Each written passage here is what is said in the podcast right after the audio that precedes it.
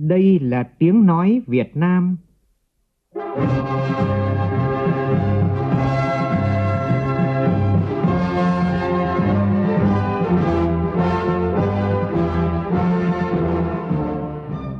là tiếng nói Việt Nam, phát thanh từ Hà Nội, thủ đô nước Cộng hòa xã hội chủ nghĩa Việt Nam.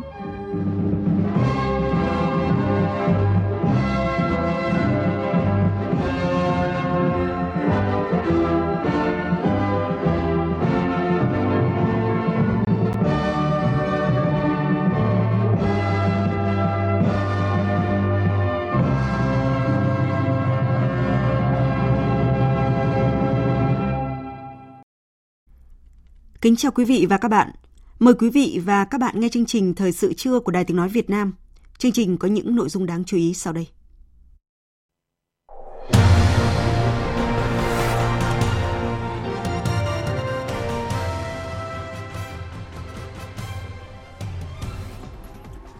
Chủ tịch nước Võ Văn Thưởng và phu nhân cùng đoàn đại biểu cấp cao Việt Nam lên đường thăm chính thức Nhật Bản. Thủ tướng Phạm Minh Chính chủ trì hội nghị lần thứ nhất Ban chỉ đạo về phát triển Thành phố Hồ Chí Minh theo nghị quyết 98 của Quốc hội. Ma túy thế hệ mới, cơn lốc của ma túy tổng hợp đang tàn phá sức khỏe tương lai của những người trẻ. Phóng viên Đài Tiếng nói Việt Nam có phản ánh về vấn đề này. Trong phần tin quốc tế, Ngoại trưởng Hàn Quốc, Trung Quốc và Nhật Bản thảo luận việc nối lại hội nghị thượng đỉnh ba bên sau khoảng 4 năm gián đoạn. Thêm tín hiệu tích cực cho cuộc xung đột tại giải Gaza khi Israel và phong trào Hồi giáo Hamas tiến hành trao đổi con tin lần thứ hai.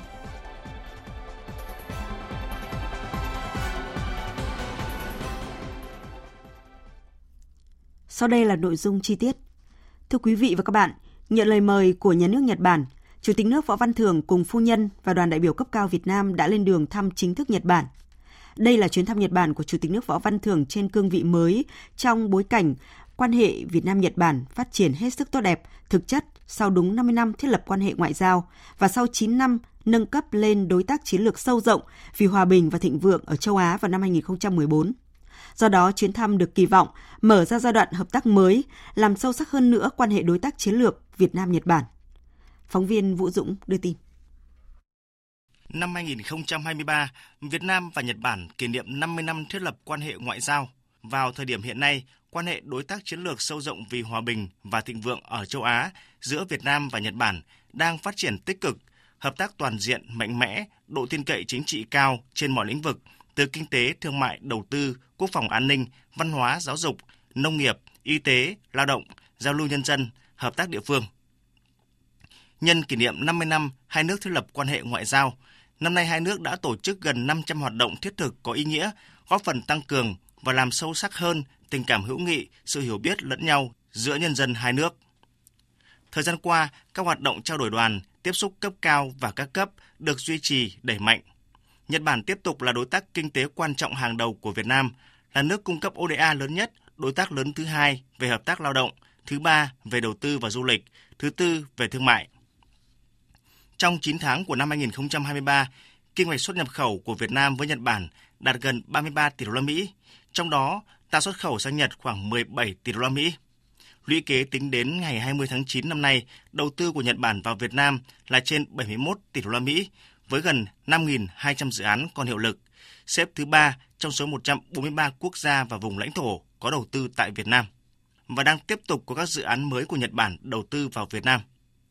Tính đến hết năm tài khóa 2020, Nhật Bản cung cấp ODA cho Việt Nam lên tới 27,5 tỷ đô la Mỹ, chiếm hơn 26% tổng vốn ký kết vay nước ngoài của chính phủ. Hợp tác quốc phòng an ninh ngày càng phát triển thực chất đi vào chiều sâu. Hợp tác các địa phương hai nước không ngừng được mở rộng với gần 100 cặp địa phương thiết lập quan hệ hữu nghị hợp tác. Việt Nam là nước đầu tiên trên thế giới chính thức đưa tiếng Nhật vào giảng dạy ở bậc trung học cơ sở từ năm 2003, tiểu học từ năm 2019. Nhật Bản là một trong những nước viện trợ lớn nhất cho ngành giáo dục đào tạo của Việt Nam thông qua các chương trình viện trợ ODA. Nhật Bản đã hỗ trợ nâng cấp 4 trường đại học của Việt Nam đạt đại học chất lượng cao, đang hợp tác xây dựng trường đại học Việt Nhật nhằm đào tạo nguồn nhân lực chất lượng cao cho Việt Nam trong lĩnh vực khoa học công nghệ, quản lý và dịch vụ. Hiện có trên 500.000 người Việt Nam đang sinh sống tại Nhật Bản và gần 23.000 người Nhật Bản đang sinh sống tại Việt Nam. Trên cơ sở mối quan hệ tốt đẹp, hai bên phối hợp chặt chẽ hiệu quả, ủng hộ lẫn nhau tại các diễn đàn đa phương và trong các vấn đề quốc tế, khu vực cùng quan tâm. Nhật Bản là nước G7 đầu tiên đón Tổng Bí thư Việt Nam sang thăm năm 1995, nước G7 đầu tiên thiết lập quan hệ đối tác chiến lược với Việt Nam vào năm 2009, nước G7 đầu tiên công nhận quy chế kinh tế thị trường của Việt Nam năm 2011 và là nước G7 đầu tiên mời Việt Nam tham dự hội nghị thượng đỉnh G7 mở rộng vào tháng 5 năm 2016. Có thể nói với bối cảnh đặc biệt của chuyến thăm, trên nền tảng các thành tựu lớn trong hợp tác hai nước, chuyến thăm chính thức Nhật Bản của Chủ tịch nước Võ Văn Thưởng sẽ thúc đẩy mạnh mẽ quan hệ hai nước, đưa quan hệ đối tác chiến lược hai nước bước sang giai đoạn mới, thực chất và hiệu quả hơn. Sáng nay tại Thành phố Hồ Chí Minh, Thủ tướng Phạm Minh Chính chủ trì hội nghị lần thứ nhất Ban chỉ đạo 850 triển khai thực hiện nghị quyết số 98 của Quốc hội về thí điểm một số cơ chế chính sách đặc thù phát triển Thành phố Hồ Chí Minh. Phóng viên Vũ Khuyên phản ánh. Báo cáo tại hội nghị, Bộ trưởng Kế hoạch và Đầu tư Nguyễn Chí Dũng cho biết, nghị quyết số 98 của Quốc hội về thí điểm một số cơ chế chính sách đặc thù phát triển thành phố Hồ Chí Minh có hiệu lực từ ngày 1 tháng 8 năm 2023, bao gồm 44 cơ chế chính sách trong 7 lĩnh vực khá toàn diện. Trong đó có 27 chính sách mới đặc thù áp dụng tại thành phố với tinh thần tháo gỡ tối đa các rào cản, cho phép thành phố được áp dụng thể chế chính sách vượt trội nhằm tạo điều kiện cho thành phố có bước phát triển đột phá, phát huy vai trò là một cực tăng trưởng đầu tàu, dẫn dắt và đóng góp tốt hơn cho phát triển kinh tế của vùng kinh tế động lực và cả nước.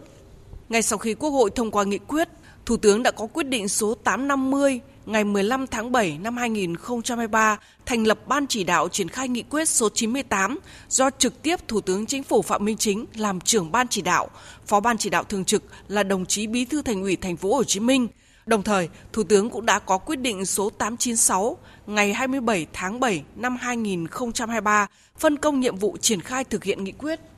Qua gần 4 tháng triển khai từ khi nghị quyết số 98 được sự chỉ đạo sát sao quyết liệt của Thủ tướng Chính phủ, trưởng ban chỉ đạo, sự vào cuộc khẩn trương toàn diện tích cực của bộ máy các cấp các ngành của thành phố Hồ Chí Minh, sự phối hợp chặt chẽ của các bộ cơ quan trung ương, việc triển khai nghị quyết số 98 đã đạt được nhiều kết quả đáng khích lệ.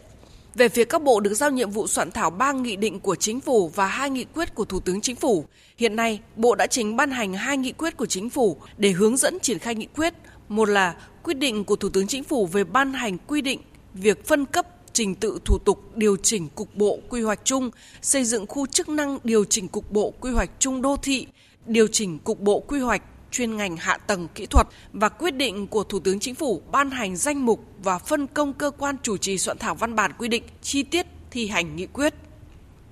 Về phía thành phố Hồ Chí Minh được giao chủ trì 9 nhiệm vụ và tham mưu trình Hội đồng nhân dân thành phố 13 nhiệm vụ thuộc thẩm quyền của Hội đồng nhân dân. Đến nay, thành phố đã ban hành một quyết định và tham mưu Hội đồng nhân dân ban hành 6 nghị quyết nhằm triển khai các chính sách được giao.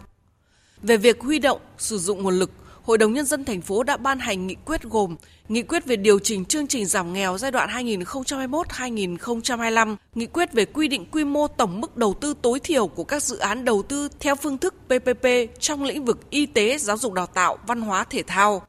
Nghị quyết ban hành danh mục dự án đầu tư xây dựng nâng cấp mở rộng, hiện đại hóa công trình đường bộ hữu hiệu được áp dụng loại hợp đồng BOT,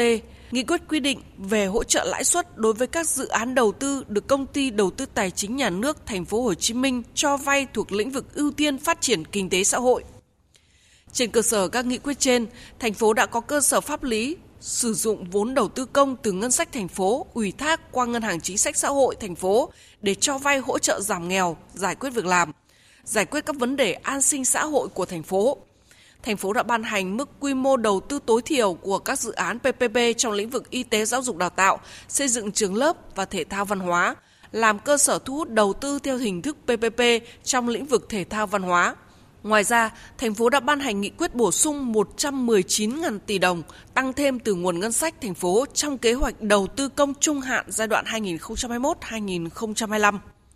Về tổ chức bộ máy hoạt động hiệu lực hiệu quả, Hội đồng Nhân dân thành phố đã ban hành nghị quyết số 80 thông qua đề án cơ cấu số lượng cán bộ công chức viên chức, người hoạt động không chuyên trách tại các phường xã thị trấn theo quy mô dân số, hoạt động kinh tế và đặc điểm địa bàn,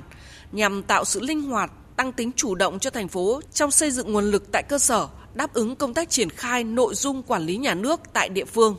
Về các nhiệm vụ khác như các quy định trình tự thủ tục chuyển đổi mục đích sử dụng đất trồng lúa có quy mô dưới 500 ha, triển khai chính sách tại thành phố Thủ Đức, duyệt phê duyệt điều chỉnh nhiệm vụ và đồ án quy hoạch phân khu, quy hoạch chi tiết các đồ án trên địa bàn, phân cấp ủy quyền từ Ủy ban nhân dân thành phố Thủ Đức, Chủ tịch Ủy ban nhân dân thành phố Thủ Đức cho các cơ quan chuyên môn đã từng bước được triển khai. Tại hội nghị, lãnh đạo các bộ ngành và thành phố Hồ Chí Minh đã thảo luận về những cơ chế đặc thù, những khó khăn vướng mắc cần được tháo gỡ trong thời gian tới.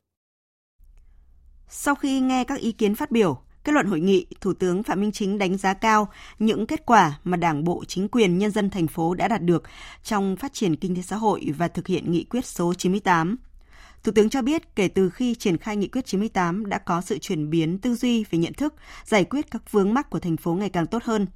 về những vấn đề hạn chế bất cập chưa làm được, Thủ tướng nêu rõ một số bộ ngành tư tưởng chưa thông, cách làm còn dè dặt, do đó phải có tư tưởng tiến công hơn nữa, chủ động hơn nữa để triển khai công việc tốt hơn. Việc phối hợp giữa các bộ ngành với Thành phố Hồ Chí Minh phải hiệu quả hơn, chặt chẽ hơn, tăng cường phân cấp phân quyền mạnh mẽ. Tại hội nghị, Thủ tướng cũng đã cho ý kiến về các đề xuất kiến nghị của thành phố liên quan các vấn đề như xây dựng các nghị định liên quan phát triển thành phố phải được thực hiện theo thủ tục rút gọn, cơ chế mua bán điện trực tiếp, nghiên cứu đầu tư xây dựng cảng Cần Giờ, phát triển trung tâm tài chính quốc tế, việc áp dụng chuẩn nghèo theo đặc thù của thành phố, đẩy nhanh tiến độ triển khai cao tốc Thành phố Hồ Chí Minh Long Thành, một số cơ chế thí điểm về thúc đẩy đổi mới sáng tạo, khai thác hiệu quả sông Sài Gòn và hình thành sàn giao dịch tín chỉ carbon. Chương trình Thời sự trưa sẽ được tiếp tục với những nội dung đáng chú ý khác.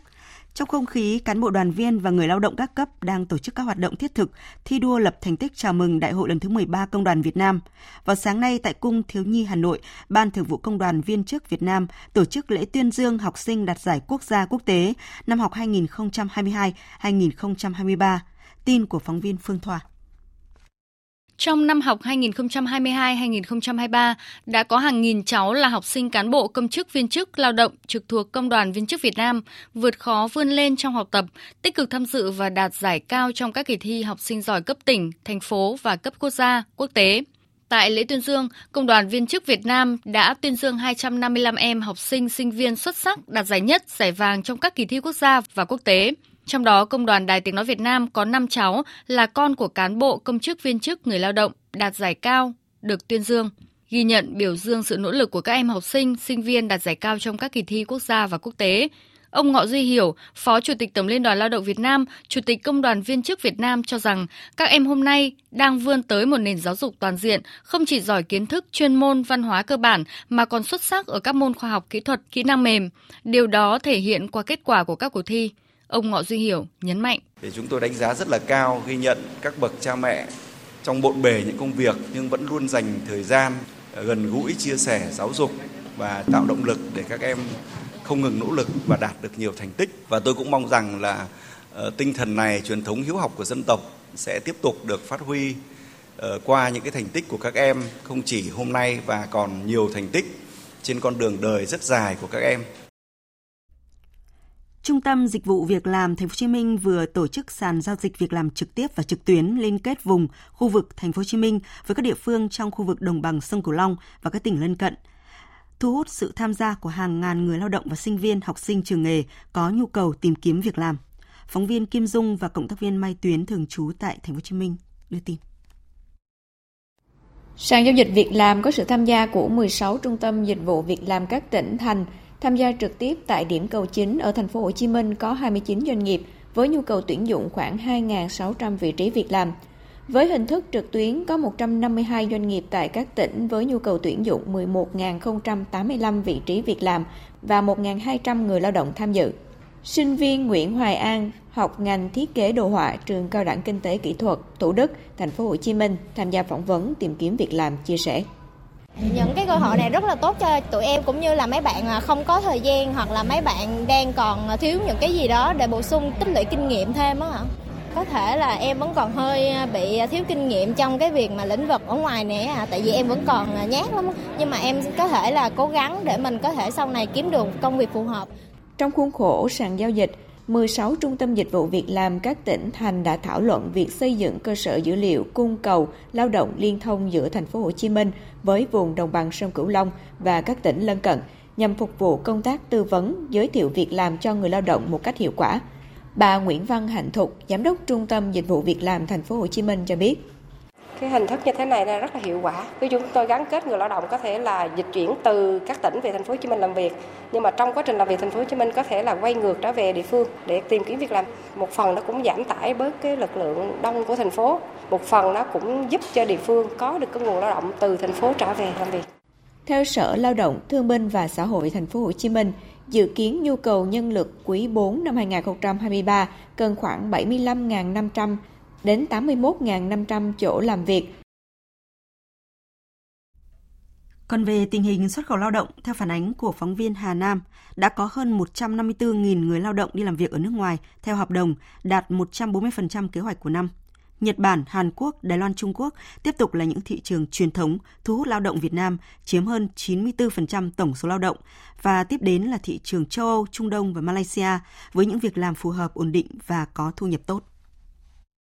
Ông Nguyễn Gia Liêm, Phó Cục trưởng Cục Quản lý Lao động ngoài nước, Bộ Lao động Thương binh và Xã hội cho biết. 11 tháng năm 2023 thì chúng ta đã có 154.000 người lao động Việt Nam làm việc nước ngoài. Tức là con số 11 tháng năm nay thì chúng ta đã ờ, vượt qua con số đỉnh của 2019. Năm 2019 thì chúng ta đạt đỉnh là 153.000 người lao động Việt Nam làm việc nước ngoài và cái thị trường lao động đưa động đi việc nước ngoài tập trung chủ yếu vẫn là ba thị trường truyền thống và chủ yếu của chúng ta là Nhật Bản, Đài Loan và Hàn Quốc. Thì Nhật Bản thì chúng ta đưa được là 79.000 lao động, Đài Loan thì 56.000 và Hàn Quốc là hơn 10.000 lao động. Hiện Việt Nam có khoảng 650.000 lao động đang làm việc tại hơn 40 quốc gia và vùng lãnh thổ. Lao động làm việc ở nước ngoài có thu nhập cao và ổn định, điều kiện làm việc được đảm bảo với mức thu nhập tại Nhật Bản và Hàn Quốc từ 1.200 đến 1.500 đô la Mỹ một người một tháng, từ 800 đến 1.200 đô la Mỹ một người một tháng tại Đài Loan Trung Quốc và ở các nước châu Âu từ 600 đến 1.000 đô la Mỹ một người một tháng với lao động có nghề và 400 đến 600 đô la Mỹ một người một tháng đối với lao động phổ thông ở địa bàn Trung Đông và Malaysia. Ông Vũ Trọng Bình, Cục trưởng Cục Việc làm Bộ Lao động Thương binh và Xã hội cho rằng Việc đưa lao động Việt Nam đi nước ngoài không những để giải quyết việc làm tạo cái động lực cho thị trường lao động trong nước và tạo một động lực mới cho sự phát triển đặc biệt ở những vùng sâu, vùng xa thì đây mới là cái mà tôi nghĩ rằng chúng ta phải coi trọng.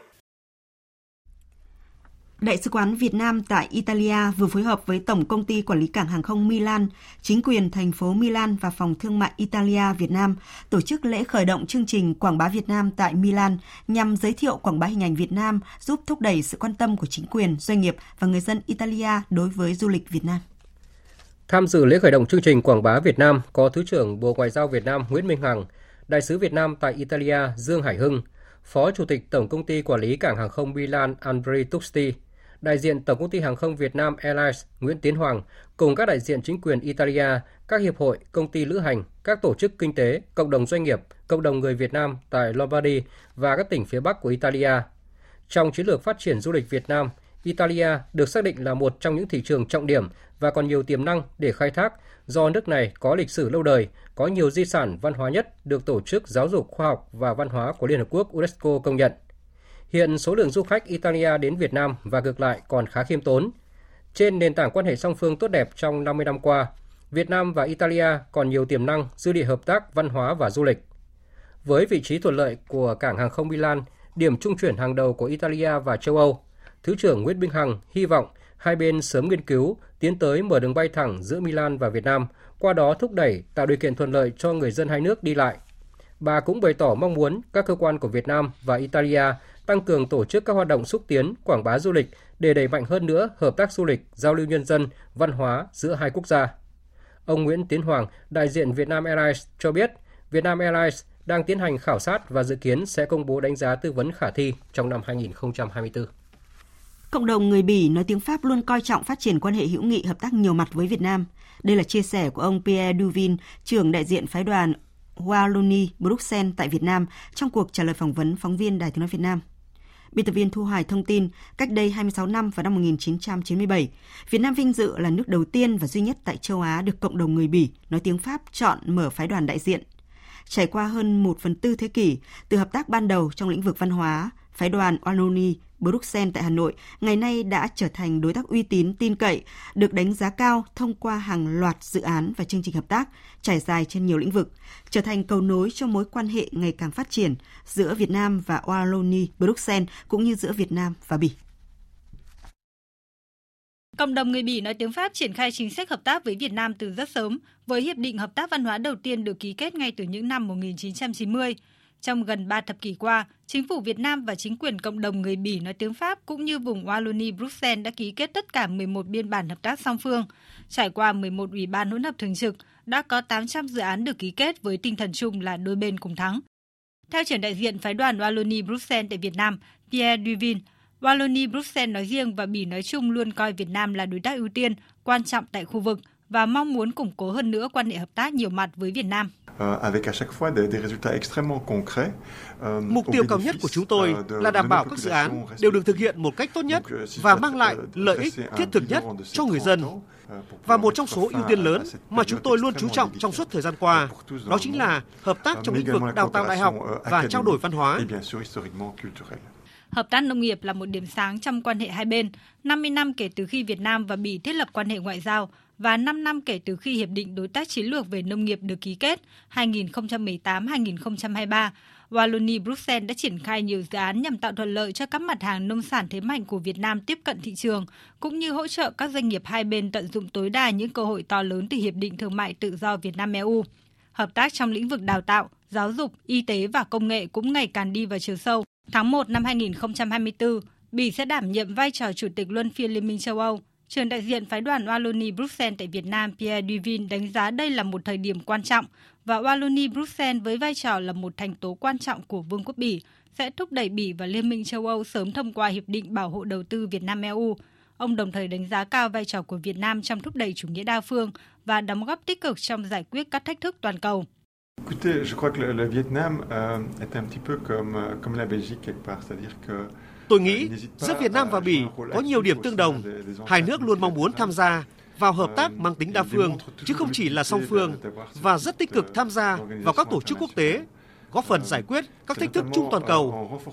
Tôi tin rằng với việc thúc đẩy các mối quan hệ đa phương, chúng ta sẽ tạo ra thế giới là chắc chắn hơn, một thế giới bình đẳng hơn và đoàn kết hơn. Vương quốc Bỉ luôn ủng hộ sát cánh với Việt Nam trong rất nhiều vấn đề, ủng hộ lẫn nhau tại các diễn đàn đa phương và tổ chức quốc tế như Hội đồng Nhân quyền Liên Hợp Quốc. Việt Nam đã và đang cho thấy vai trò rất năng động và tích cực. Dự kiến cuối tháng này, bà Pascal Dencominet, Tổng Giám đốc Cơ quan Ngoại giao Wallonie Bruxelles kiêm Tổng Giám đốc Cơ quan Xúc tiến Đầu tư và Thương mại vùng Wallonie sẽ có chuyến công tác tới Việt Nam. Rất nhiều dự án hợp tác tiềm năng giữa hai bên dự kiến sẽ được ký kết, đặc biệt trong đó có hai lĩnh vực thế mạnh của Wallonie Bruxelles là công nghệ sinh học và chế biến thực phẩm. Phòng cháy chữa cháy để bảo vệ chính mình và toàn xã hội. Phòng cháy chữa cháy để bảo vệ chính mình và toàn xã hội.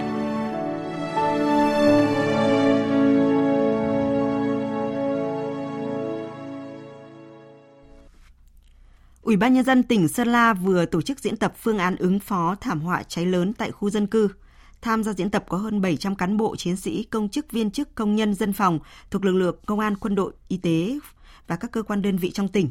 Tin của phóng viên Đài Tiếng Nói Việt Nam thường trú tại khu vực Tây Bắc. Cuộc diễn tập được tổ chức tại khu dân cư tổ 11 và tổ 12 phường Trường Lề, thành phố Sơn La gồm hai phần, vận hành cơ chế chỉ huy và diễn tập thực hành. Tình huống giả định là xảy ra chập điện tại một ký ốt kinh doanh hàng đồ khô, vàng mã của chợ trung tâm thành phố Sơn La. Do khối lượng hàng dễ cháy lớn nên ngọn lửa đã nhanh chóng bùng phát mạnh, gây cháy lan toàn bộ dãy ký ốt của chợ, lan sang một số hộ gia đình xung quanh chợ. Tầng 1 của nhà nghỉ, hàng không và số nhà 397 đường Chu Văn Thịnh. Ngay sau khi phát hiện đám cháy, các lực lượng phòng cháy chữa cháy thường trực tại chỗ của chợ trung tâm và nhà nghỉ hàng không đã nhanh chóng cắt điện khu vực cháy, báo động sử dụng các phương tiện chữa cháy tại chỗ để chữa cháy. Với tình huống giả định đó, Ban chỉ đạo chỉ huy diễn tập đã huy động lực lượng phương tiện từ các sở ngành, lực lượng quân đội và các đơn vị có liên quan tham gia chữa cháy, cứu nạn cứu hộ. Với việc huy động nhanh chóng các lực lượng và triển khai quyết liệt, đồng bộ, khoa học và kịp thời các biện pháp, sau khoảng gần một giờ kể từ khi phát hiện, đám cháy đã được dập tắt hoàn toàn. Ông Nguyễn Thành Công, Phó Chủ tịch Ủy ban dân tỉnh Sơn La, trưởng ban chỉ đạo diễn tập đánh giá, Cuộc diễn tập đã hoàn thành các cơ chế phối hợp, hiệp đồng giữa các lực lượng trong chỉ huy, điều hành công tác chữa cháy, cứu nạn cứu hộ, nâng cao được kỹ chiến thuật chữa cháy và cứu nạn cứu hộ, đặc biệt ở khu dân cư, hộ gia đình, kết hợp với sản xuất kinh doanh, nơi tập trung đông người của các lực lượng và chức năng chỉ huy, điều hành trong việc xử lý tình huống cháy lớn tại khu dân cư, vận dụng linh hoạt và có hiệu quả phương châm 4 tại chỗ trong công tác chữa cháy cứu nạn cứu hộ của cơ sở. Cuộc diễn tập này để nhân dân các dân tộc trong tỉnh thấy rằng lực lượng chính quy, các lực lượng khác của toàn tỉnh đã có cơ chế phối hợp một cách chắc chắn, đồng bộ. Các phương tiện kỹ thuật tham gia chữa cháy cứu hộ cứu nạn của tỉnh Sơn La đã đáp ứng được yêu cầu thực tế hiện nay về công tác phòng cháy chữa cháy, cứu hộ cứu nạn trên địa bàn của tỉnh. Sau cơn càn quét của heroin đã làm bao gia đình điêu đứng mấy chục năm qua, thì những năm gần đây, cơn lốc của ma túy tổng hợp đang tàn phá sức khỏe, tương lai của những người trẻ. Cục Cảnh sát điều tra tội phạm về ma túy Bộ Công an liên tiếp triệt phá đường dây sản xuất, buôn bán ma túy dưới dạng núp bóng các thực phẩm, thuốc lá điện tử, nước vui. Đối tượng của các loại ma túy này nhắm đến là giới trẻ, học sinh. Đặc biệt các đối tượng đã phun tẩm một số thành phẩm có chứa chất ma túy gây ảo giác, kích thích cho người dùng thuốc lá điện tử, gây ra những hệ lụy khôn lường. Phản ánh của phóng viên Việt Cường. Thời gian gần đây, Cục Cảnh sát điều tra tội phạm về ma túy, Bộ Công an liên tiếp phá nhiều đường dây sản xuất, buôn bán ma túy, núp bóng thực phẩm, thuốc lá điện tử. Vụ án của đối tượng Lê Anh Thơ ở Hà Nội vừa được triệt phá mới đây là điển hình. Đây là đối tượng cầm đầu tổ chức sản xuất ma túy, núp bóng thuốc lá điện tử, thuốc lá sợi để bán ra thị trường cho giới trẻ sử dụng. Khi cơ quan chức năng ập vào cơ sở ở huyện Thanh Trì Hà Nội đã phát hiện 4 người đang bơm tinh chất chứa ma túy vào thuốc lá điện tử. Cơ quan chức năng sau đó đã thu giữ hơn 3.500 điếu thuốc lá thành phẩm chuẩn bị tung ra thị trường. Bên cạnh đó còn thu giữ 5 can nhựa có chứa 84 lít dung dịch ma túy và các thiết bị để bơm tinh chất ma túy. Hay như vụ án triệt phá mới đây liên quan tới đối tượng Nguyễn Thị Hoài, trú tại thành phố Hồ Chí Minh. Đây là đối tượng bị cáo buộc cầm đầu đường dây sản xuất ma túy thông qua việc pha chế đóng gói nước vui. Qua xác minh, trong nửa năm, nhóm đối tượng này đã pha chế đóng gói và xuất ra thị trường khoảng 750 kg ma túy nước vui. Thiếu tướng Nguyễn Ngọc Quang, Phó cục trưởng Cục Cảnh sát điều tra tội phạm về ma túy cho biết, ma túy núp bóng đã xuất hiện ở Việt Nam từ nhiều năm trước, nhưng trong những năm gần đây, dạng ma túy này đã nổi lên phức tạp hơn và có giai đoạn bán công khai trên mạng xã hội. Mẫu mã của các loại ma túy núp bóng này rất chi là bắt mắt. Hai, mùi vị rất chi là quyến rũ giới trẻ. Và đặc biệt tâm lý của giới trẻ là các cháu đang thích khám phá, tìm tòi và muốn thể hiện mình. Thế thì cái nguồn ma túy nhập khẩu ở đây là các đối tượng nhập khẩu chủ yếu ở nước ngoài, đưa vào Việt Nam từ tinh dầu, các điếu thuốc lá, sợi rồi thuốc lá điện tử. Thế thì tác hại của các loại ma túy này thì các đồng chí đã biết rồi, nhiều vụ đã để xảy ra ngộ độc gây tử vong. Nhẹ thì cũng gây kích thích thần kinh, gây ảo giác và ảnh hưởng đến hệ thống tim mạch. Theo Cục Cảnh sát điều tra tội phạm về ma túy, các loại ma túy núp bóng này tồn tại dưới hai dạng. Thứ nhất gồm các loại hàng hóa như bánh kẹo, thực phẩm chức năng, dược phẩm có chứa chất ma túy được sản xuất, đóng gói, có phép của cơ quan chức năng ở một số nước trên thế giới. Loại thứ hai là ma túy do tội phạm thực hiện hành vi pha trộn, tẩm ướp, đóng gói dưới dạng thực phẩm, đồ uống, thảo mộc, thuốc lá điện tử. Đáng chú ý, mục tiêu mà các đối tượng tội phạm hướng tới để tiêu thụ ma túy núp bóng thường là các em học sinh, sinh viên. Vì vậy, các gia đình cần phối hợp với nhà trường thường xuyên quan tâm, quản lý thanh thiếu niên, giáo dục các em tránh xa ma túy, cũng như cảnh giác với các loại thực phẩm, đồ uống dễ bị tội phạm lợi dụng, pha trộn ma túy, nhất là thuốc lá điện tử, một trong những loại hàng hóa dễ bị pha trộn ma túy tổng hợp nhất trong thời điểm hiện nay. Thiếu tướng Nguyễn Ngọc Quang cho biết thêm. Thế thì cái biện pháp giải quyết như thế nào? Thì Cục Cảnh sát điều tra tội phạm về ma túy với chức năng nhiệm vụ của mình cũng đã tổ chức tuyên truyền, đặc biệt là phối hợp với Bộ Giáo dục Đào tạo, tuyên truyền cho các nhà trường rồi các phương tiện thông tin đại chúng cũng đã nêu rất nhiều tác hại. Tuy nhiên, nhiều gia đình chưa quan tâm đúng mức đến cái công tác quản lý, giáo dục, nhắc nhở con em mình. Chính vì vậy là các cháu cứ nghĩ rằng sử dụng cái này không gây nghiện, không bị sao. Nhưng tuy nhiên rằng không có loại ma túy nào là loại ma túy không nghiện cả. Chỉ có nghiện trước hay nghiện sau thôi. Vì đã là ma túy phải là chất gây nghiện và được quy định trong danh mục các chất ma túy. Chuyển sang một thông tin đáng chú ý, lễ hội thiết kế sáng tạo Hà Nội sẽ kéo dài thêm 2 ngày và kết thúc vào ngày 28 tháng 11 để đáp ứng nhu cầu tham quan trải nghiệm của người dân. Trong thời gian được điều chỉnh, nhà máy xe lửa Gia Lâm sẽ mở cửa từ 8 giờ 30 đến 18 giờ các ngày 27, 28 tháng 11 và tại tháp nước Hàng Đậu giữ nguyên lịch tham quan. Tính đến thời điểm này, sau 9 ngày tổ chức, lễ hội thu hút khoảng 160.000 lượt khách và dự kiến khi kết thúc lễ hội sẽ thu hút khoảng 200.000 lượt khách. Thưa quý vị và các bạn, thời gian qua nhất là trong những ngày cuối tuần, các gian hàng hai bên bờ hồ Hoàn Kiếm liên tục án ngữ trên vỉa hè, khiến cảnh sắc xung quanh bờ hồ bị che lấp, thậm chí không gian bị phá nát bởi những khung sắt, lều bạt và sự ồn ào hỗn tạp của hội trợ. Theo ghi nhận của phóng viên Đài Tiếng Nói Việt Nam, không gian tại Hồ Hoàn Kiếm, trái tim của thủ đô đang thừa các hoạt động hội trợ nhưng lại thiếu không gian văn hóa. Hà Nội đang trong những ngày đầu đông đẹp nhất. Tiết trời xe lạnh nhưng vẫn có nắng vàng như mật. Tháp rùa, nơi trái tim của thủ đô càng thêm cổ kính in bóng xuống mặt hồ. Hàng cây xanh cổ thụ xung quanh cũng như đang thêm màu biếc trước khi mùa lá rụng đến.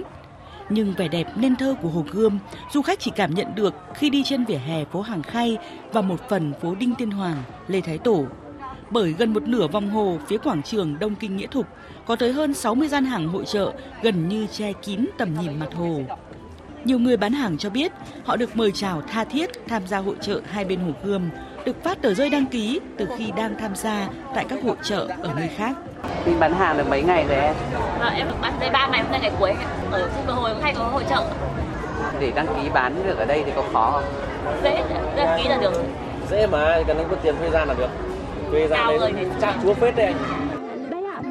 Do thiếu sự chọn lọc, tổ chức, sắp xếp nên có những gian hàng bị bỏ không và nhiều người cùng bán một loại sản phẩm dẫn đến cuộc cạnh tranh hỗn loạn về âm thanh mời chào.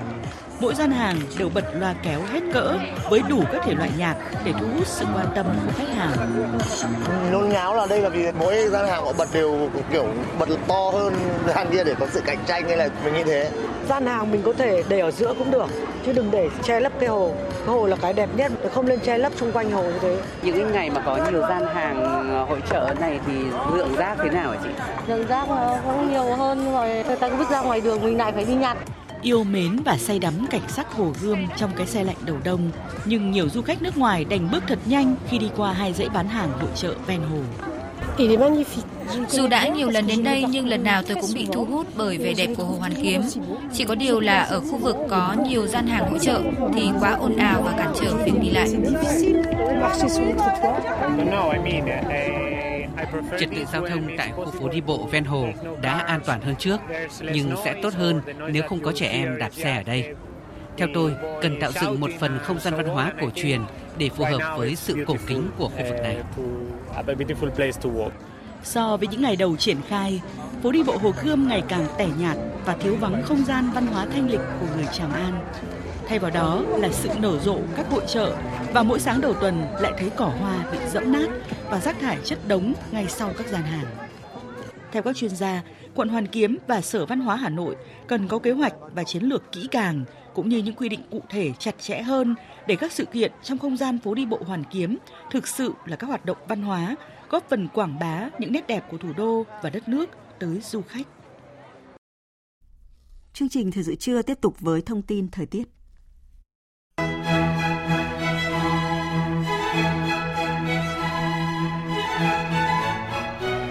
Trong hôm nay và ngày mai, thời tiết khu vực từ Thừa Thiên Huế đến Bình Định tiếp tục có mưa to đến rất to và rông, với tổng lượng mưa phổ biến từ 100 đến 200 mm, có nơi trên 300 mm.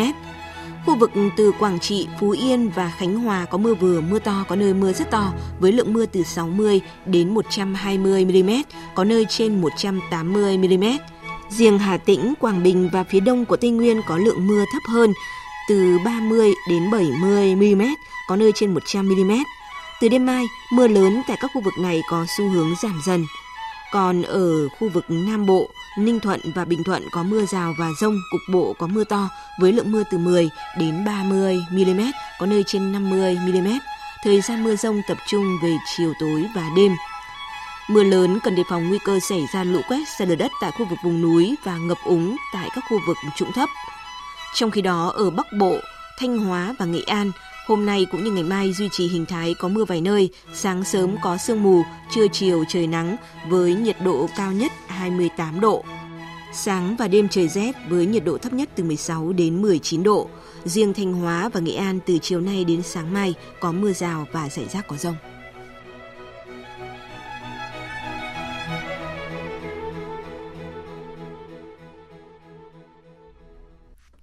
Chương trình Thời sự trưa tiếp tục với phần tin quốc tế. Hôm nay, Ngoại trưởng ba nước Đông Bắc Á gồm Hàn Quốc, Trung Quốc và Nhật Bản gặp nhau ở Busan để thảo luận về mối quan hệ ba nước cũng như các vấn đề khu vực và quốc tế mà các bên cùng quan tâm. Cuộc gặp là bước chuẩn bị để ba nước nối lại cuộc gặp thượng đỉnh vốn bị trì hoãn từ năm 2019.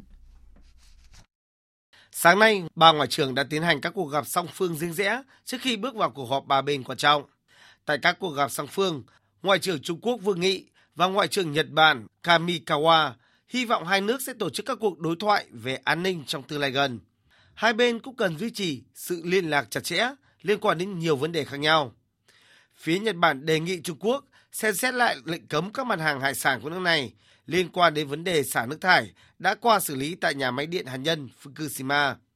Sau các cuộc gặp song phương, Ngoại trưởng ba nước bước vào cuộc họp đầu tiên sau 4 năm để thảo luận về các vấn đề liên quan đến cơ chế tham vấn ba bên và chuẩn bị cho cuộc gặp thượng đỉnh giữa lãnh đạo ba nước được kỳ vọng diễn ra trong năm nay. Cuộc gặp giữa ba ngoại trưởng hôm nay diễn ra không lâu sau khi Triều Tiên phóng thành công vệ tinh do thám đầu tiên vào quỹ đạo. Đây là vấn đề vốn được cả ba nước Hàn Quốc, Nhật Bản và Trung Quốc đặc biệt quan tâm. Trong khi Nhật Bản và Hàn Quốc cương lực lên án động thái của Triều Tiên, cho rằng vụ phóng vi phạm các nghị quyết của Hội đồng Bảo an Liên Hợp Quốc, gây ảnh hưởng nghiêm trọng đến an ninh quốc gia, thì Trung Quốc lại cho rằng các bên cần chú trọng giải quyết tận gốc vấn đề, đảm bảo lợi ích của tất cả các bên, bao gồm cả Triều Tiên. Người phát ngôn Bộ Ngoại giao Trung Quốc Mao Ninh cho biết. Trung Quốc đã chú ý đến thông báo phóng vệ tinh của phía Triều Tiên cũng như phản ứng của các bên liên quan. Diễn biến tình hình trên bán đảo Triều Tiên cho đến ngày nay là có nguyên nhân rõ ràng, duy trì hòa bình và ổn định trên bán đảo Triều Tiên và thúc đẩy tiến trình giải quyết chính trị vấn đề bán đảo là vì lợi ích chung của tất cả các nước trong khu vực. Chúng tôi mong muốn các bên liên quan giữ bình tĩnh, kiềm chế, tuân thủ đường lối chung giải quyết chính trị, thực hiện theo đường lối kép và nguyên tắc phát triển theo từng giai đoạn và đồng bộ, tham gia đối thoại có ý nghĩa và cân bằng những mối quan tâm hợp lý của mỗi bên. Trung Quốc sẽ tiếp tục đóng vai trò mang tính xây dựng trong việc thúc đẩy giải pháp chính trị cho vấn đề bán đảo. Bất chấp những khác biệt trong nhiều vấn đề, các nước đã tìm cách thu hẹp sự khác biệt để thúc đẩy sự hợp tác vì lợi ích chung và sự ổn định an ninh. Nhờ sự hòa giải của cộng đồng quốc tế, việc trao đổi con tin và tù nhân giữa Israel và Hamas đã được nối lại khi Hamas trả tự do cho 13 con tin Israel và 4 công dân nước ngoài. Đổi lại, Israel đã thả 39 tù nhân là phụ nữ và trẻ em Palestine.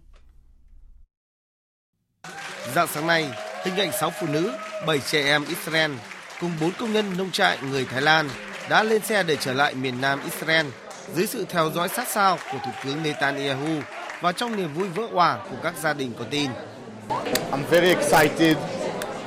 Tôi rất vui mừng khi thấy người thân trở lại với chúng tôi. Tôi rất phấn khích, tôi hạnh phúc. Tôi không biết nói thế nào về cảm xúc này vì đây là một trong những tình huống kỳ lạ mà tôi rất vui. Thật nhẹ nhõm. Cuối cùng những người đáng lẽ phải được thả ra trước đó cũng được trả tự do. Thật vui khi sắp được đón họ về dù vẫn còn nhiều con tin chưa được thả, chúng tôi đang vui và mong chờ những điều tốt. Cùng với đó là hình ảnh chiếc xe buýt của Hội chữ Thập Đỏ chở 39 tù nhân người Palestine đang gieo hò khi rời nhà tù Israel trên đường đến thị trấn Beitunia ở bờ Tây. Theo người phát ngôn Hamas, Osama Hamdan, chỉ có 65 trong tổng số 340 xe tải viện trợ vào Gaza đã đến được phía Bắc kể từ khi lệnh ngừng bắn có hiệu lực. Con số này chưa bằng một nửa so với những gì Israel cam kết.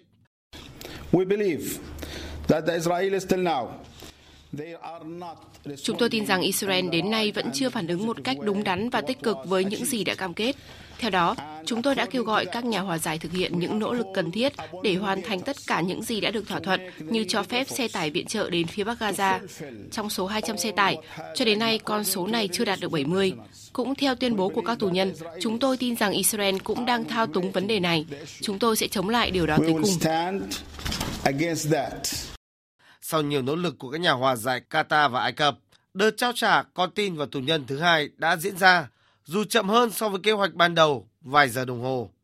Thỏa thuận ngừng bắn và trao đổi con tin tiếp tục được tuân thủ, thậm chí còn có cơ hội được kéo dài khi ngày hôm qua một phái đoàn Qatar đã đến Israel để thảo luận về khả năng gia hạn.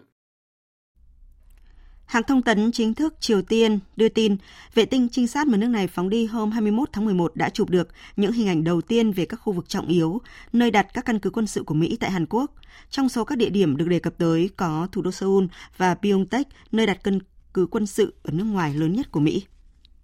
Còn theo hãng tin TASS, sáng nay, theo giờ Việt Nam, một vệ tinh quân sự được phóng từ trung tâm vũ trụ Belisec của Nga đã được đưa vào quỹ đạo mục tiêu. Sau khi được phóng lên quỹ đạo, lực lượng hàng không vũ trụ Nga đã bổ sung thông tin về vệ tinh này vào danh mục chính các vật thể không gian của hệ thống kiểm soát không gian Nga.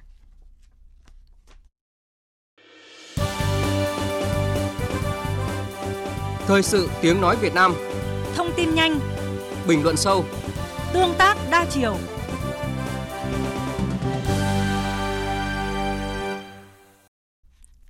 Quý vị và các bạn đang nghe chương trình Thời sự trưa của Đài Tiếng Nói Việt Nam. Thưa quý vị, Quốc hội đã kết thúc tuần làm việc thứ tư với nhiều nội dung quan trọng. Trong tuần làm việc này, Quốc hội tập trung cho các công tác lập pháp với việc thông qua hai luật đầu tiên của kỳ họp thứ 6 và thảo luận một số dự án luật quan trọng. Quốc hội đã biểu quyết chưa thông qua luật đất đai sửa đổi tại kỳ họp này. Trong tuần, Quốc hội đã thảo luận về các báo cáo tư pháp, đặc biệt là công tác phòng chống tham nhũng năm 2023.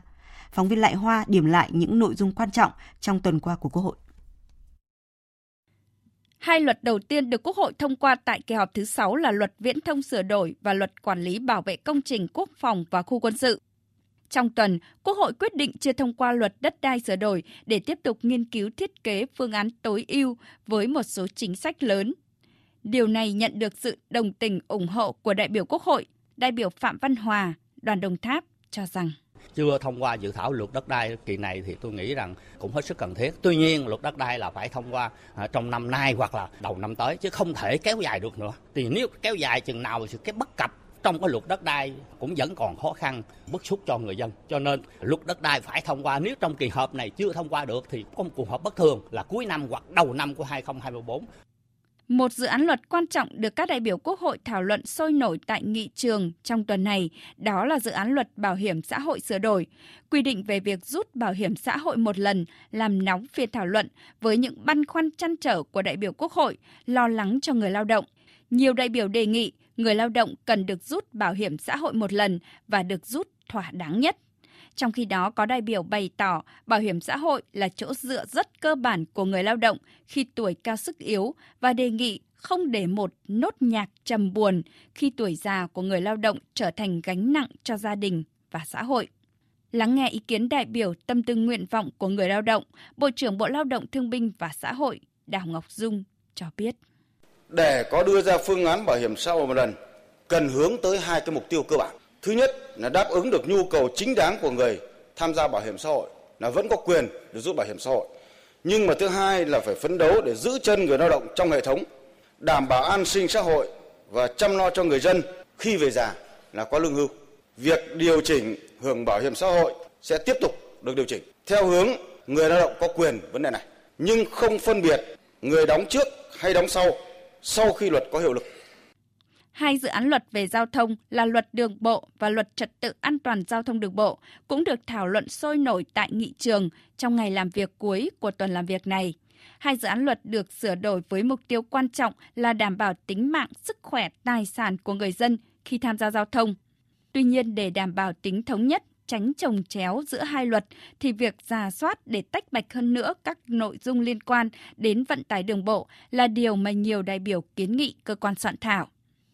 Trong tuần, Quốc hội đã thảo luận về các báo cáo tư pháp công tác phòng chống tham nhũng năm 2023. Điểm đặc biệt đáng chú ý là năm 2023, tội phạm vi phạm pháp luật trên không gian mạng tiếp tục tăng cao với 203%, nhất là hành vi đánh bạc qua mạng, mua bán, lấy cắp thông tin, dữ liệu cá nhân. Nghị trường và bên hành lang Quốc hội, các đại biểu bày tỏ sốt ruột vì điều này. Đại biểu Nguyễn Lâm Thành đoàn Thái Nguyên đề nghị rất đáng lo ngại là cái tình phạm trên ờ, không gian mạng tội phạm sử dụng công nghệ cao một là cái tấn công chấn áp của lực lượng chức năng tuy nhiên nếu mà chỉ mình ngành công an đảm đường cái vấn đề đấy thì tôi cho rằng nó sẽ không thể nào thực hiện hết bởi vì sao chúng ta ngoài cái việc tấn công chấn áp của lực lượng chức năng thì cái bản thân cái phòng ngừa của từng người dân nâng cao hiểu biết để cái tự phòng ngừa của người dân là 50%. Tôi cho rằng là hai yếu tố đấy phải đặt ngang nhau. Cũng trong tuần làm việc, Quốc hội thảo luận về dự thảo nghị quyết về áp dụng thuế thu nhập doanh nghiệp bổ sung theo quy định chống sói mòn cơ sở thuế toàn cầu. Đối với việc giảm thuế giá trị gia tăng VAT, việc đề xuất giảm 2% thuế giá trị gia tăng áp dụng đối với các nhóm hàng hóa dịch vụ đang áp dụng thuế suất 10%, còn 8% là phù hợp với thực tiễn. Đây được cho là giải pháp kích cầu tiêu dùng, tăng lượng tiêu thụ hàng hóa dịch vụ, giúp lấy lại đà tăng trưởng trong năm 2024. Đại biểu Lê Minh Nam đoàn Hậu Giang, đại biểu Trần Hoàng Ngân đoàn thành phố Hồ Chí Minh phân tích bối cảnh chúng ta cần phải tiếp tục thúc đẩy kích cầu tăng trưởng kinh tế mà sử dụng các cái chính sách tài khóa tiền tệ như chính sách giảm thuế giá trị gia tăng mà để giúp kích cầu thúc đẩy tăng trưởng thì rất là ủng hộ chính phủ. Đây là giống như là chúng ta nuôi dưỡng cái nguồn thu, hỗ trợ lại cho người dân doanh nghiệp sẽ giúp cho các hoạt động sản xuất kinh doanh cũng như là tiêu thụ hàng hóa được thuận lợi hơn thì kinh tế sẽ tiếp tục phát triển và nguồn thu ngân sách vẫn tiếp tục tăng. Thưa quý vị, ngày mai Quốc hội bước sang tuần làm việc cuối cùng, dự kiến Quốc hội thông qua nhiều luật và nghị quyết quan trọng. Theo chương trình, phiên bế mạc kỳ họp thứ 6 Quốc hội khóa 15 sẽ diễn ra vào sáng thứ Tư ngày 29 tháng 11. Tiếp tục chương trình thời sự trưa nay, biên tập viên Đài Tiếng Nói Việt Nam điểm những sự kiện diễn biến quốc tế đáng chú ý trong tuần.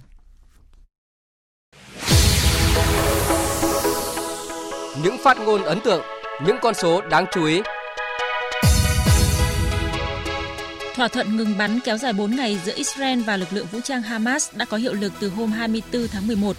Việc trao trả con tin giữa hai bên đang diễn ra, những chuyến hàng viện trợ đang tiến vào giải Gaza trong khi người dân nơi đây cũng lần đầu tiên được trở về nhà. Cộng đồng quốc tế kỳ vọng lệnh ngừng bắn tạm thời này sẽ mở ra cơ hội cho các cuộc đàm phán mới cũng như các giải pháp ngoại giao nhằm hướng tới chấm dứt cuộc xung đột. Thủ tướng Tây Ban Nha Pedro Sanchez trong chuyến thăm cửa khẩu Rafah ở Ai Cập nhấn mạnh. Uh, Lệnh ngừng bắn này là một bước tiến tốt nhưng chưa đủ. Tôi cho rằng đại đa số cộng đồng quốc tế đều nhất trí rằng chúng ta cần bổ sung thêm một lệnh ngừng bắn vĩnh viễn. Việc thiết lập lệnh ngừng bắn nhân đạo lâu dài là hoàn toàn cần thiết nhằm đảo ngược tình hình thảm khốc mà người dân trên giải Gaza đang phải trải qua. Thỏa thuận giảm căng thẳng liên triều năm 2018 giữa Triều Tiên và Hàn Quốc đã đổ vỡ sau khi cả Hàn Quốc và Triều Tiên đều tuyên bố đình chỉ một phần hoặc toàn bộ văn kiện này.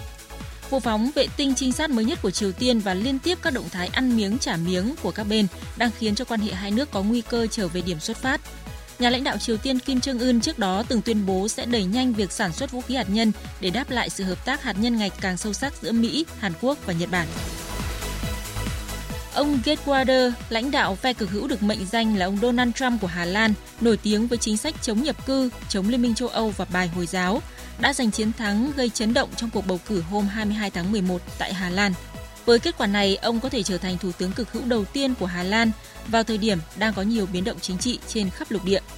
Ông Diane Pingen, chuyên gia tư vấn chính sách của Hà Lan, nhận định.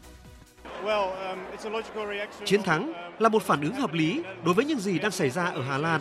Đất nước đang có sự phân cực, xã hội ngày càng khó khăn. Chúng ta cũng mất đi niềm tin lẫn nhau.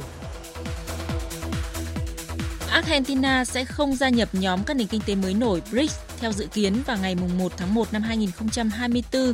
Đây là quyết định đối ngoại quan trọng đầu tiên của Tổng thống vừa đắc cử của Argentina, ông Javier Milei được cho là có phong cách giống cựu Tổng thống Mỹ Donald Trump và cựu Tổng thống Brazil Bolsonaro. Theo giới phân tích, việc ông Milei trở thành Tổng thống Argentina sẽ căn bản làm thay đổi chính sách đối ngoại của nước này trong vòng 4 năm tới. Antarctica has been called the sleeping giant. Nam Cực vẫn được ví như người khổng lồ đang ngủ quên. Ô nhiễm nhiên liệu hóa thạch đang làm nóng hành tinh của chúng ta, gây ra tình trạng hỗn loạn về khí hậu ở Nam Cực. Nam Đại Dương đã hấp thụ phần lớn nhiệt lượng từ hiện tượng nóng lên toàn cầu. Đó là cảnh báo của Tổng thư ký Liên Hợp Quốc Antonio Guterres trong chuyến thăm Nam Cực 3 ngày vừa qua.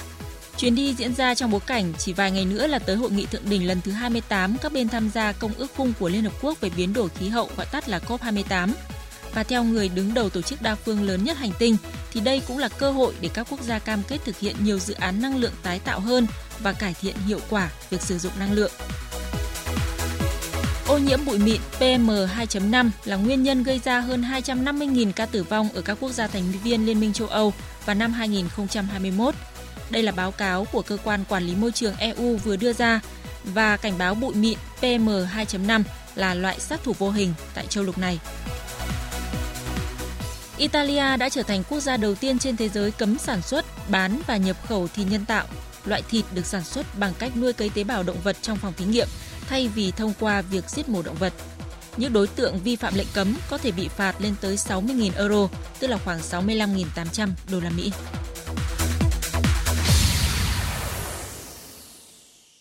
Biên tập viên Đài Tiếng Nói Việt Nam vừa điểm những sự kiện diễn biến quốc tế đáng chú ý trong tuần và phần tiếp theo sẽ là trang tin thể thao.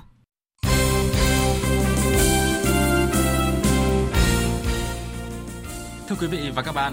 tại giải vô Việt Nam vô địch thế giới lần thứ 7 đang diễn ra tại nhà thi đấu Phú Thọ, thành phố Hồ Chí Minh, đội chủ nhà Việt Nam vừa có khởi đầu thuận lợi khi giành được tới 5 huy chương vàng trong ngày khởi tranh 25 tháng 11. Bên cạnh đó thì đội Campuchia giành hai tấm huy chương vàng biểu diễn, còn các đội Philippines, Belarus và Nga đều có huy chương vàng đối kháng. Hôm nay, 26 tháng 11, các võ sĩ thi đấu ở 9 nội dung. Huấn luyện viên Nguyễn Tấn Thịnh cho biết, năm nay đội Việt Nam ưu tiên trẻ hóa nên có nhiều gương mặt mới. Những em trẻ thì nói chung là tố chất có, nhưng mà cái tâm lý là quan trọng trong khi giống như giải lớn. Thì cái điều này ban huấn luyện cùng các em mọi người cố gắng hết sức mình để hoàn thành nhiệm vụ mà đề ra. Giải năm nay quy tụ hàng trăm vận động viên từ 35 quốc gia và vùng lãnh thổ, tranh tài ở 44 nội dung, gồm 26 nội dung biểu diễn quyền và 18 hạng cân đối kháng. Cũng tại giải vô địch thế giới lần này, Bộ Văn hóa, Thể thao và Du lịch đã chính thức trao chứng nhận di sản văn hóa phi vật thể quốc gia cho môn võ võ Việt Nam.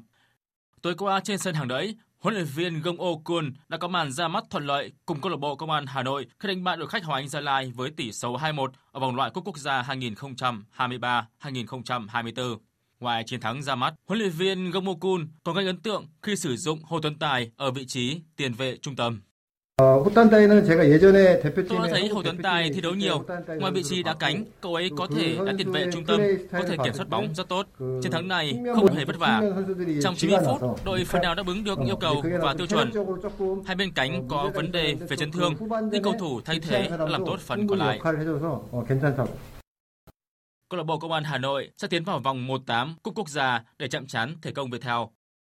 Sau 3 trạng đua sôi nổi, giải đua xe đạp Nam Kỳ khởi nghĩa tranh cúp phát thanh VOH lần thứ 25 đã kết thúc tốt đẹp. Tin của Hà Khánh, phóng viên thường trú tại thành phố Hồ Chí Minh. Ở chặng cuối dài 102 km từ thành phố Vũng Tàu về hậu trường thống nhất thành phố Hồ Chí Minh, tay đua Lê Nguyệt Minh, đội thành phố Hồ Chí Minh New Group đã xuất sắc về nhất với thành tích 2 giờ 30 phút 49 giây, tốc độ trung bình gần 42 km một giờ tay đua Lê Nguyệt Minh đã giành áo vàng chung cuộc với tổng thời gian 8 giờ 15 phút 30 giây. Hạng nhì là Hà Kiều Tấn Đại, đội Bình Minh Bình Dương và hạng ba là Đặng Thành Được, Le Fruit Đồng Nai. Tay đua Lê Nguyệt Minh cũng giành luôn giải áo xanh với 48 điểm. Mình đã cố gắng và mình đã thành công. Sở hữu được hai chiếc áo của cuộc đua thì đó là một điều rất vui mừng đối với mình và cả đội. Vì à, đây có thể là cuộc đua cuối cùng của mình rồi. Thì à, mà mình làm được điều đó thì à, rất là đáng mừng. Tham dự giải năm nay có gần 100 vận động viên của 15 đội đua. Với lộ trình dài 398 km, các vận động viên xuất phát tại huyện Hóc Môn, cái nôi của cuộc khởi nghĩa Nam Kỳ, đi qua các tỉnh Bình Thuận, Bà Rịa Vũng Tàu và về lại thành phố Hồ Chí Minh tại hội trường thống nhất. Chuyển sang diễn biến tại vòng 13 giải ngoại hạng Anh. Dạng sáng nay, câu lạc bộ Arsenal giành chiến thắng 1-0 trước Brentford để chiếm lấy vị trí số 1 từ tay Manchester City. Bởi trận đấu trước đó, Man City chỉ có kết quả hòa một đều khi tiếp Liverpool trên sân nhà. Lúc này thì Arsenal có 30 điểm, còn Man City có 29 điểm. Ở cặp đấu khác, Chelsea để thua đậm 1-4 trước Newcastle United. Còn tại vòng 14, giải vô địch quốc gia Tây Ban Nha, Barcelona hòa một đều trên sân của Rayo Vallecano. Barca hiện kém 3 điểm so với ngôi đầu bảng. Sự tập trung của Barca lúc này sẽ dồn vào trận gặp Porto ở Champions League vào giữa tuần sau. Nếu giành chiến thắng thì Barca sẽ có mặt ở vòng knock-out của Champions League sớm một vòng đấu. Dự báo thời tiết Tin dự báo thời tiết chiều và đêm nay, phía Tây Bắc Bộ chiều nắng, đêm có mưa vài nơi, đêm trời rét, nhiệt độ từ 16 đến 28 độ. Phía Đông Bắc Bộ và Thanh Hóa chiều nắng, đêm có mưa vài nơi, đêm trời rét, nhiệt độ từ 16 đến 28 độ. Khu vực từ Nghệ An đến Thừa Thiên Huế nhiều mây, phía Bắc từ Thanh Hóa đến Nghệ An có mưa, mưa rào rải rác và có nơi có rông. Phía Nam có mưa vừa, mưa to, có nơi mưa rất to. Đêm phía Bắc trời rét, phía Nam trời lạnh, nhiệt độ từ 19 đến 26 độ. Khu vực từ Đà Nẵng đến Bình Thuận có mưa vừa, mưa to, có nơi mưa rất to và rông. Riêng Ninh Thuận, Bình Thuận có mưa rào và rông rải rác, cục bộ có mưa vừa, mưa to. Nhiệt độ từ 21 đến 28 độ, phía Nam cao nhất từ 28 đến 31 độ. Tây Nguyên có mưa rào và rông rải rác, riêng phía Đông có mưa vừa, cục bộ có mưa to đến rất to và rông, nhiệt độ từ 18 đến 29 độ. Nam Bộ có mưa rào và rông rải rác, cục bộ có mưa vừa, mưa to, nhiệt độ từ 22 đến 32 độ. Khu vực Hà Nội chiều nắng đêm không mưa, đêm trời rét, nhiệt độ từ 19 đến 28 độ. Tiếp theo là dự báo thời tiết biển, vịnh Bắc Bộ có mưa vài nơi, tầm nhìn xa trên 10 km, gió Đông Bắc cấp 5. Vùng biển từ Quảng Trị đến Quảng Ngãi, từ Bình Định đến Ninh Thuận, từ Bình Thuận đến Cà Mau có mưa rào và rông rải rác, tầm nhìn xa trên 10 km, giảm xuống từ 4 đến 10 km trong mưa, gió Đông Bắc cấp 6, giật cấp 7, cấp 8, biển động. Vùng biển từ Cà Mau đến Kiên Giang và Vịnh Thái Lan có mưa rào và rông rải rác, tầm nhìn xa từ 4 đến 10 km, gió Đông Bắc đến Đông cấp 4, cấp 5. Khu vực Bắc Biển Đông và khu vực quần đảo Hoàng Sa thuộc thành phố Đà Nẵng có mưa vài nơi, tầm nhìn xa trên 10 km, gió Đông Bắc cấp 6, cấp 7, giật cấp 8, cấp 9, biển động mạnh. Khu vực giữa Biển Đông có mưa rào và rông rải rác, tầm nhìn xa trên 10 km, giảm xuống từ 4 đến 10 km trong mưa, gió Đông Bắc cấp 5, riêng vùng biển phía Bắc cấp 6, giật cấp 7, cấp 8, biển động. Khu vực Nam Biển Đông và khu vực quần đảo Trường Sa thuộc tỉnh Khánh Hòa có mưa rào và rông rải rác, tầm nhìn xa trên 10 km, giảm xuống từ 4 đến 10 km trong mưa, gió Đông Bắc cấp 5, riêng vùng biển phía Tây cấp 6, giật cấp 7, cấp 8, biển động.